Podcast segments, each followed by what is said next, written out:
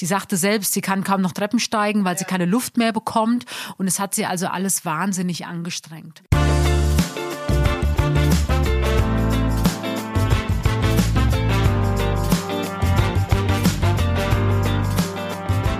Hallo und herzlich willkommen bei Bunte Menschen. Ich bin Marlene Bruckner, Journalistin bei Bunte und spreche mit Tanja May, stellvertretende Chefredakteurin. Hallo Tanja. Hallo Marlene. Wir haben jetzt Mitte Dezember. Letztes Mal hast du noch gesagt, du bist überhaupt nicht in Weihnachtsstimmung. Wie schaut's jetzt aus? Du Ganz siehst ja weihnachtlich aus mit Ich glitzer heute, ne? Ich habe einen Glitzerpullover an, ja. Nein, also ich mache natürlich meinen Advents Adventskranz an und ich habe auch diverse Adventskalender im Büro mhm. stehen und ich nasche auch daraus, das ist ganz klar. Yeah. Nein, und ich freue mich natürlich jetzt auch auf die Feiertage, das ist klar. Und ähm, bei diesem Uselwetter da draußen, ähm, mhm. ja, ist es ja eh so ganz muckelig und ja. Und man muss ja auch zu Hause bleiben, deswegen ist es gerade. Genau, München ist ja Hotspot, was Corona genau. angeht, deswegen sind wir ja sowieso jeden Abend zu Hause. Und wie gesagt, ich mache mir da schon immer meine Kerzen an und Sehr das schön. ist ganz gemütlich. Sehr schön. Also kommt ein bisschen Weihnachtsstimmung. Ja, auf. ja. Hast du schon alle Geschenke? Nein, leider nicht. Ich auch, ich habe noch kein einziges. ich habe schon viele, aber noch nicht alle. Okay. Diese Woche sprechen wir über die Ex-Kanzlergattin Doris Schröder-Köpf, denn sie hatte eine offene Herz-OP, viel früher als gedacht. Das sollte erst im Januar geschehen und du kennst alle Hintergründe. Naja, es ist, wir hatten ja im August schon mhm. die große Titelgeschichte, dass Doris Schröder-Köpf eben diesen schweren Herzfehler hat. Also ja. die Herzklappe funktioniert nicht und ähm, sie hätte eigentlich da auch im Sommer schon, haben die Ärzte schon gesagt, naja, wenn das jetzt eine andere Person wäre, also die größer und kräftiger wäre als mhm. sie, hätte die Operation schon längst stattfinden müssen. Und sie wollte es jetzt aber bis Januar hinauszögern. Aber dann hat sich der Zustand doch so verschlechtert, dass sofort gehandelt werden muss. Genau. Wenn euch die Folge gefällt, abonniert uns gerne über iTunes, Spotify und Co. und lasst gerne eine Bewertung da. Wir schauen erstmal zurück. Die letzte Woche, was war sonst noch? Judith Rakas. Wir haben ja auch vor zwei Wochen drüber gesprochen. Da ist ein neuer Mann an ihrer Seite. Und ja, aus juristischen Gründen ja. darf ich da nicht so viel sagen. Genau. Also ich darf eigentlich nur sagen, dass es einen Mann da gibt. Mehr darf ich gar nicht sagen, obwohl ich natürlich alles weiß, weil wir hatten die Geschichte ja exklusiv und das war auch meine Recherche. Also und jetzt gab es eben Fotos von Judith Rakas und einem Mann mhm. am Hamburger Dammtorbahnhof und sie küssen in der Öffentlichkeit. Also er hat sie ja. zum Bahnhof gefahren, sie küssen. Sie haben erst mal minutenlang im Auto geknutscht und dann küssen sie sich auch noch in der Öffentlichkeit. Er half ihr dann eben äh, beim Koffer aus dem Kofferraum mhm. tragen. So, diese Fotos haben wir und ja, sehr süße Fotos. Sie sieht sehr verliebt aus auf jeden Fall. Na, er vor allem. Also auf dem mhm. einen Foto, er schmachtet sie geradezu an ja. und ähm, ich glaube, dass es ihr sehr gut geht. Sagen wir es mal juristisch korrekt. genau. Wir hatten außerdem, finde ich, ein ganz schönes Interview mit Lucy von No Angels. Ich weiß nicht, ob du das mitbekommen hast. Die letzten zwei, drei Wochen ist im Internet total viel abgegangen, weil die Lieder von No Angels jetzt auf Spotify verfügbar sind. Die waren gar nie verfügbar und jetzt kann man sie wieder hören. Und also jetzt ist jeder in so einem No Angels Rausch ja, wieder. Ich mochte die damals. Es war ja die erfolgreichste äh, Girls Band, die es jetzt mhm. überhaupt gab in Deutschland. Und ähm, ja, ich habe auch sofort wieder dieses Daylight ja, im ich Ohr. die ganze Zeit. Obwohl ich es jetzt nicht gehört habe, aber ich habe es natürlich im Ohr, weil ich die Lieder kannte. Ja. Und es ist ganz interessant. Wir zeigen ja im aktuellen Heft, was aus den ganzen No Angels mhm. geworden ist. Ja, es ist interessant, weil die eine, die studiert Psychologie oder macht da gerade ihren Doktor. Dann jemand anders, die Sandy, die hat zwei Kinder und wird jetzt Hebamme. Also sie haben alle total andere Wege eingeschlagen. Genau. Unsere Kollegin, die Ilka, hat ja ein Interview geführt mit der Lucy. Mhm. Und darauf aufgehängt haben wir dann eben die anderen auch gezeigt. Ja. Und es ist ganz interessant, was aus den Mädels geworden ist. Ja, wir hoffen auf ein Comeback oder nicht. Man weiß ja immer nicht, ob das nochmal funktioniert. Ich glaube nicht, dass es passieren wird. Die ja. haben sich ja jetzt alle anders orientiert. Ja, und eine von denen singt ja jetzt auch in einer neuen Band, ist die Nadja. Und ja, aber es ist trotzdem schön, das zu sehen, weil natürlich, ähm, ja, auch ich bin ja groß geworden, ist jetzt falsch, aber natürlich waren die ein wichtiger Bestandteil und ähm, in der Musikszene. Und das ist ganz mhm. lustig zu sehen, was aus denen geworden ist. genau. Wir kommen zum heutigen Thema. Wir haben es ja schon angeschnitten, Doris Schröder-Köpf. Ja, also am 24. Januar war eigentlich ihre Herz-OP geplant. Erzähl noch mal, was wir im August auch schon rausgefunden oder was du rausgefunden hast im August. Und naja, ich hatte mit Doris mhm. Schröder-Köpf gesprochen. Also genau. sie hat da sehr offen drüber geredet, was mit ihr los ist, weil sie natürlich, sie ist ja SPD-Politikerin im Landtag von Niedersachsen und hat sich natürlich jetzt auch durch Corona und durch eben diesen schweren Herzfehler, hat sie sich eigentlich mehr oder weniger komplett zurückgezogen aus mhm. der Öffentlichkeit. Und das ist natürlich auch Menschen aufgefallen, weil sie ist ja sonst sehr präsent. Ja. Und da war das, glaube ich, ganz gut, dass sie dann einmal jetzt auch erzählt hat in Bunte, warum sie sich eben zurückgezogen hat und wie schwer krank sie ist. Und das Verrückte ist ja, dass, also sie, sie ist ja sehr zierlich und mhm. klein und ähm, sie hat sich, sie hat gedacht, sie macht mal letztes Jahr so ganz viele verschiedene Routineuntersuchungen. Also war bei vielen Ärzten, alles war super, alle Werte waren toll. Und dann hatte sie im Januar diesen Jahres noch eine Untersuchung beim Kardiologen. Mhm. Aber wie gesagt, jetzt ohne irgendwelche äh, Verdachtsmomente, so. sondern einfach nur ähm, eben präventiv. Und da stellte sich dann heraus, dass wirklich ihre ähm, eine Herzklappe, also dass die zusammengewachsen waren und dass die überhaupt nicht mehr quasi kaum noch gearbeitet hat. Mhm. Und normalerweise sagt man, also normalerweise ist die Öffnung einer Herzklappe, da wird ja dann das Blut durchgepumpt, mhm. also das ist ja lebensnotwendig. Und normalerweise ist die Öffnung, liegt die so bei vier Zentimetern. Und bei Doris Schröder-Köpf war sie jetzt so noch bei 0,9 Zentimeter. Ja, das und das hat sie uns eben Anfang oder hat sie mir Anfang August erzählt.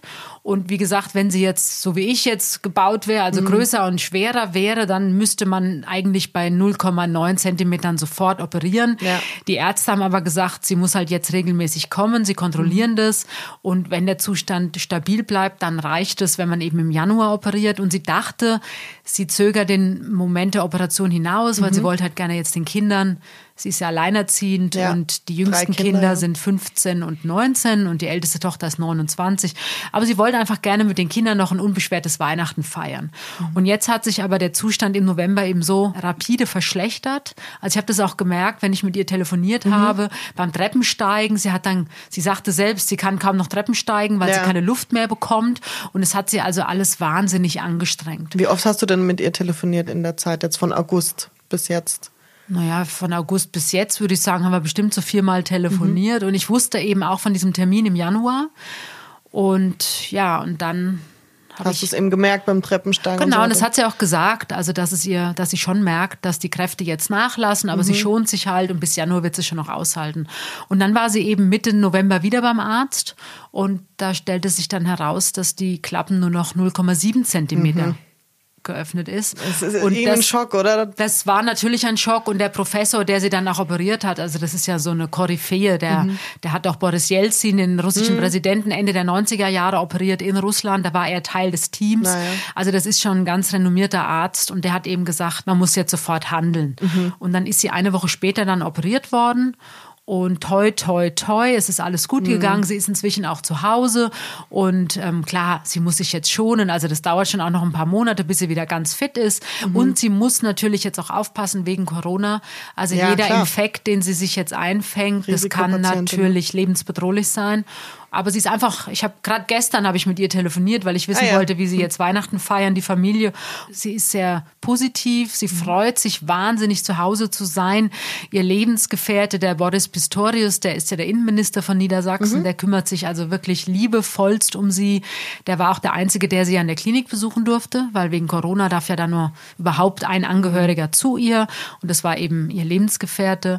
Und ähm, also sie klang gut am Telefon und sie sagt, sie merkt auch jetzt schon, dass sie wieder mehr Luft bekommt mhm. und sie genießt es jetzt einfach, ähm, Kerzen anzuzünden, Bratapfel zu essen, hat das sie mir gestern erzählt. Und sie freut sich jetzt einfach unbändig auf Weihnachten, weil sie sagt, naja, einerseits klar, hätte mhm. man noch mal vor der OP. Andererseits sagt sie, ist ja jetzt eine riesige Last genommen, mhm. weil ja. an Weihnachten hätte sie ja immer dran gedacht, okay, im Januar, also noch drei Wochen oder ist vier so Wochen und dann muss ich unter das Messer. Und das ist jetzt alles passiert und sie hat jetzt auch schon mit einer Reha angefangen, mit mhm. einer ambulanten. Also toi, toi, toi.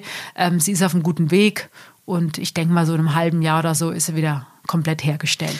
Man darf das auch nicht unterschätzen. Ihr wurde ja der Brustkorb aufgesägt, ja. hast du ja geschrieben. Naja, du wirst ja dann, also du wirst ja am offenen Herzen operiert. Genau. Das heißt, du wirst, wirst auch an die Herz-Lungen-Maschine angeschlossen. Und sie hat ja im August diese wahnsinnig bewegende Geschichte erzählt, mhm. weil ähm, ihre Tante, die hatte vor vielen Jahren die gleiche Operation. Mhm. Und sie hat damals noch mit ihr telefoniert, kurz vorher, und hat gesagt, komm, jetzt mach dir keine Sorgen. Das ist doch heute mittlerweile alles ähm, ne, so gut, ja. dass die Ärzte schon genau wissen, was passiert. Und also du wirst da auf jeden Fall, das, das wird alles gut gehen. Ja. Und genau diese Tante ist dann eben verblutet bei der Operation. Ah ja, das ist und das ist bis heute etwas, womit sie nicht so richtig fertig wird. Und dann bekommt sie die gleiche Diagnose. Das ist natürlich ein doppelter Schock dann in dem Moment. Da habe ich mich gefragt, wie sie das mental hinkriegt. Also wenn die ja, Tante da gestorben ist. Das war, glaube ich, auch, aber sie ist dann so ein Mensch, sie funktioniert. Mhm. Also sie bekommt die Diagnose und dann ist der Schock im Moment, der erste Moment. Und dann im zweiten Moment organisiert sie alles. Mhm. Also sie ist ja alleinerziehende Mutter, das heißt, die Kinder müssen versorgt werden. Die sind mhm. ja jetzt bei Freunden untergekommen, weil auch jetzt durch Corona eben, die sind ja auch in der Schule, mhm. müssen sie natürlich aufpassen, ähm, dass die Begegnungen nicht zu viel sind mit der Mutter.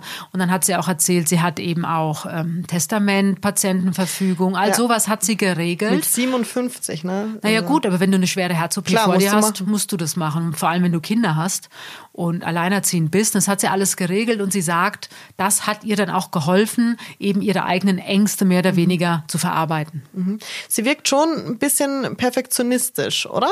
Sagt sie selbst. Also mhm. sie sagt für sie jetzt als Perfektionistin, weil jetzt Weihnachten, also sie konnte mhm. zwar noch einen Weihnachtskranz, Adventskranz wohl besorgen, mhm. aber sie sagt, das Weihnachtsmenü dieses Jahr, also sie kann ja weder einkaufen gehen, ja. noch geschweige denn kochen. Sie darf ja den Arm nicht mal heben. Darf gar nichts machen. Also sie ne? darf also. nicht mal selbstständig die Haare waschen oder mhm. föhnen oder irgendwas tragen, auch kein Auto fahren. Also solche Sachen sind jetzt die nächsten Wochen erstmal komplett verboten. Mhm. Und deswegen sagt sie, sie selbst zieht sich ja auch, sie weiß, sie ist eine Perfektionistin. Mhm. Und aber sie sagt, auch das gibt sie jetzt einfach in die Hände von den Kindern und vor allem natürlich in die Hände ihres Lebensgefährten. Der kann wohl sehr gut kochen. Mhm. Und sie sagt, und selbst wenn nicht gekocht werden würde, dann bestellen wir halt Pizza. Also es ist letztendlich egal. Ja. Hauptsache, ich habe die OP gut überstanden und die Kinder haben ihre Mama zurück und Hauptsache, wir sind jetzt alle zusammen. Jetzt hast du ja schon erzählt, dass ihr Lebensgefährte für sie da war. Du hast doch schön geschrieben, wie er dann ähm, ins Krankenhaus gekommen ist und sich um sie gekümmert hat. Sie war ja mit Ex-Kanzler Gerd Schröder zusammen. Wie ist denn da das Verhältnis, beziehungsweise wie geht er mit der Krankheit seiner Ex-Frau um? Ist ja immerhin die Mutter seiner Kinder, ne? Also ich weiß, dass er sich jetzt, nachdem sie operiert wurde, hat er sich über die Kinder natürlich informiert, wie der Gesundheitszustand ist. Okay, aber nicht bei ihr selber. Naja gut, sie war ja in der Klinik und okay. ähm, also ich denke mal, aber er sieht, er hat natürlich mit den Kindern ja auch Kontakt. Also mhm. die Kinder sind jetzt nicht bei ihm, obwohl er ja in Hannover ist. Die Kinder sind bei Freunden, aber ähm, natürlich interessiert ihn der Gesundheitszustand, ganz klar. Ich habe mich halt gefragt, wenn du diese, diese Diagnose bekommst, also ich weiß nicht, wie würdest du damit umgehen? Ich hätte die ganze Zeit nur im Kopf, oh, meine Herzklappe, die, die, die ist nur 0,7 Prozent offen. Also mich würde das permanent stressen. Ich würde wahrscheinlich sofort diese OP haben wollen. Also es hat mich halt interessiert, dass sie wirklich gesagt hat, okay, die Ärzte sagen, es geht noch, weil ich so schmal bin und klein und ich warte noch ab. Ich glaube aber mental wird es ganz viel mit mir machen, weil ich mir die ganze Zeit denke, mein Herz funktioniert nicht richtig. Ich darf ja gar nichts, ich darf mich ja gar nicht überanstrengen jetzt. Also ich glaube, ich hätte das genauso gemacht wie Frau Schröder-Köpf. Mhm. Also ich hätte die OP auch ähm, hinausgezögert. Hinausgezögert, weil es, ich hätte totale Panik natürlich okay. vor so einer Operation. Also ähm, ich habe ja mittlerweile schon Angst vor jeder kleinen Zahn-OP. Also von daher so eine OP äh, bewusst anzugehen, also mhm. das finde ich schon auch hart sie stand ja unter engmaschiger Kontrolle. Also es war nicht so, dass die Ärzte gesagt haben, naja, wir lassen sie jetzt einfach mal gehen und dann kommen sie im Januar zurück, sondern die war ja regelmäßig bei den Ärzten, bei den besten Ärzten in Hannover. Sie fühlte sich da auch sehr gut aufgehoben in der, ähm, in der Uniklinik in Hannover. Mhm. Und sie wohnt auch in Hannover. Sie ne? wohnt in Hannover, genau. Also sie war da in besten Händen auf jeden Fall. Aber klar, natürlich. Also selbst wenn du den Tag damit verbringst, äh, zu arbeiten und alles zu regeln und zu organisieren und einfach keine Zeit hast, mhm. über deinen Gesundheitszustand nachzudenken. Ich denke mal, spätestens im Schlaf oder wenn du ja, dann nachts zur Ruhe kommst, kommt natürlich dieser Gedanke, was ist, was kann passieren, was wird mit den Kindern. Also sie hat sich natürlich all diese Gedanken auch gemacht. Und sie wusste, sie muss operiert werden. Also mhm. es gab keine Chance, dass man sagt, das muss nicht operiert werden. Das wusste sie. Mhm. Ähm, aber ich glaube, ich hätte es, wie gesagt, genau genauso gemacht, noch ein paar Wochen eben zu warten, weil ich glaube, dass du das dann einfach für dich auch anders verarbeitest. Aber das muss man sie natürlich selbst mhm. fragen, weil das weiß, glaube ich, das kann nur jeder für sich selbst entscheiden, wie er mit so etwas umgeht. Mhm. Und man kann es auch davor ja gar nicht sagen. Also selbst wenn wir jetzt versuchen würden, Nein. uns in die Lage zu versetzen, Nein. ist nicht möglich. Es geht nicht. Mhm. Und wie du auch sagst, sie hatten eine Patientenverfügung und ihr Testament schon ähm, mit 57, was ja ganz klar ist da habe ich auch lange drüber nachgedacht, Patientenverfügung, würde ich das machen, würde ich das nicht machen? Das ist ja auch ein sehr schwieriges Thema, womit sich im Moment viele beschäftigen. Wie stehst denn du dazu? Ja, ich würde das auch machen. Also du musst ja solche Dinge geregelt haben, mhm. gerade vor so einem Eingriff. Und wie gesagt, sie ist ja nicht verheiratet. Also auch ihr Lebensgefährte muss natürlich die Vollmachten haben, dann auch zu, zu entscheiden. Also die Kinder können das ja nicht entscheiden. Also wie gesagt, der Kleine ist 15. Mhm. Und, die, und man will ja auch den Druck nicht den Kindern nein, geben, also oder? Du kannst den Kindern solche Last nicht auf, äh, aufladen. Das geht nicht. Und deswegen solche Sachen hat sie natürlich mit ihrem Lebensgefährten besprochen. Also auch Bankvollmachten. Es muss ja geregelt sein. Ja. Und jetzt mal generell so, wenn du sagst, also ich finde es immer, unsere Hörer mögen das natürlich auch, dass sie wissen, du bist im engen Kontakt mit dem Promis. Wenn du sagst, du hast jetzt viermal nochmal mit dir telefoniert, wie ist das? Rufst du an und fragst einfach, wie geht's dir? Also sind das, naja, wir sitzen uns. Also ich bin nicht per Du mit verstörter mhm. Köpfe. Wir sitzen uns, aber natürlich, klar. Hast du so eine Liste? Also es interessiert mich auch selber von Promis, wo du weißt, okay, ich möchte gern mit denen Kontakt halten, ich möchte wissen, wie es ihnen geht und die rufe ich dann so alle paar Wochen an oder kommt das dir ganz spontan? Ja, die habe ich ja im Kopf. Und im, ja. Also das ist ja bei mir, das ist ja mein, mein Alltag. Mhm. Und natürlich beschäftigen mich die einen Geschichten mehr als die anderen, das ist ganz klar. Und ähm, seitdem ich eben wusste, dass Frau Schröder-Köpf so krank mhm. ist, das hat mich natürlich sehr interessiert. Und auch ich habe auch immer wieder drüber nachgedacht, wie geht's ihr jetzt? Mhm. Also die Fragen, die du jetzt stellst, die habe ich ja. mir natürlich auch gestellt. Und natürlich wollte ich auch wissen, wie es ihr geht. Mhm. Und dass dann plötzlich so schnell gehandelt werden musste, das hat mich auch überrascht. Wie gesagt, ich hatte immer diesen Januartermin im Kopf. Mhm. Und ähm, sie hatte dann auch, als ich wusste, dass sie operiert ist, da habe ich es dann auch erstmal noch nicht veröffentlicht. Mhm. Und ähm, das hast du aber über sie erfahren? Persönlich? Ich wusste von ihr genau, dass sie jetzt operiert ist mhm. und wir haben es dann auch im Heft jetzt erst veröffentlicht, als sie dann auch schon wieder zu Hause war. Mhm. Damit alle Komplikationen auch. Naja, dass sie zumindest in der Klinik auch ihre Ruhe hat, weil ja. ich meine, da sind ja noch andere Patienten auf dem Flur oder auf der Station und sie lief ja dann auch relativ schnell. Sie hat mir erzählt, nach der Operation ist sie relativ schnell, sollte sie aufstehen und hatte dann so ein kleines Wegelchen und da hängen ja dann verschiedene Apparate dran und mit diesem Wegelchen ist sie dann natürlich auch gelaufen in mhm. der Klinik und natürlich kennt man dort Doris Schröder-Köpf. Ja, klar. Also man erwartet sie jetzt vielleicht nicht unbedingt da in der Klinik, aber gerade in Hannover. Also fällt auf, ja. Man weiß natürlich, wer sie ist. Und deswegen, ähm, der Artikel in Bunte ist dann erschienen, als sie gerade nach Hause kam. Mhm. Ja, das ist für unsere Hörer und Hörer natürlich immer super interessant, wie du die pflegst, sozusagen deine Kontakte. Ne? Also du hast ja ein riesiges Netzwerk und du musst dir ja immer im Kopf haben, okay, da sollte ich mal wieder nachhorchen und da wieder nachhorchen. Also das ist halt schon spannend, weil es ist ja für dich wie, ja, Klienten will ich nicht sagen, aber man kann es mit keinem anderen Beruf so richtig vergleichen. Ne? Aber es ist halt ein Netzwerk, was du ohne Pflege geht's naja, nicht. Das sind die Menschen, die mich einfach interessieren und beschäftigen seit vielen, vielen Jahren. Und natürlich verändert sich da auch ganz viel. Also selbst wenn ich jetzt eine Geschichte über irgendeinen Prominenten schreibe, kann das in zwei Wochen schon wieder anders aussehen oder in einer Woche kann das auch schon wieder anders aussehen. Und, und deswegen bleibe ich natürlich immer in Kontakt. Also gestern zum Beispiel, da hatte ich totalen Stress und habe geschrieben und war also komplett äh, mhm. abgetaucht in meinem Büro. Und dann rief mich eine Schauspielerin an, die ich jetzt seit Wochen versucht hatte zu erreichen. Mhm. Und ich habe mir echt schon Sorgen gemacht. Und gestern, als ich dann gar nicht damit gerechnet habe, ja. und dann rief sie an. Und es hat mich natürlich sehr gefreut. Und jetzt haben wir uns fürs neue Jahr verabredet. Und da kommt dann eine neue Geschichte. Ja, da wird dann sicherlich werde ich mit ihr ein Gespräch führen. genau. Ja, das ist schön. Wir kommen zur heutigen Hörerfrage. Die fand ich ganz lustig von Doreen L.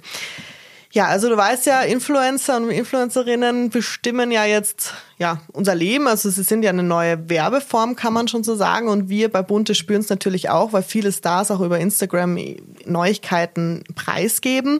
Was hältst du denn allgemein von Influencern? Und sie hat dann noch gefragt, ob du meinst, ob du selber eine Influencerin geworden wärst, wenn du, sagen wir jetzt 18 wärst und da wäre Instagram aufgekommen. Also ich finde das natürlich, das ist eine neue Geschäftsform. Mhm. Also das ist natürlich klar, man sieht dann die schönen Fotos, aber für die Influencer selbst ist das natürlich eine, eine Art, damit Geld zu verdienen. Also ich weiß, viele Und kleine Kinder, die ich kenne, also äh, ob das jetzt mal eine zehnjährige Nichte ist oder so, die finden das natürlich total toll und cool. und es gibt ja viele Kinder, wenn du die fragst, was willst du mal werden, dann sagen die, ich werde Influencer. Ach, sagen sie wirklich? Das habe ich schon öfter mitbekommen oh. im Freundeskreis, okay. ja.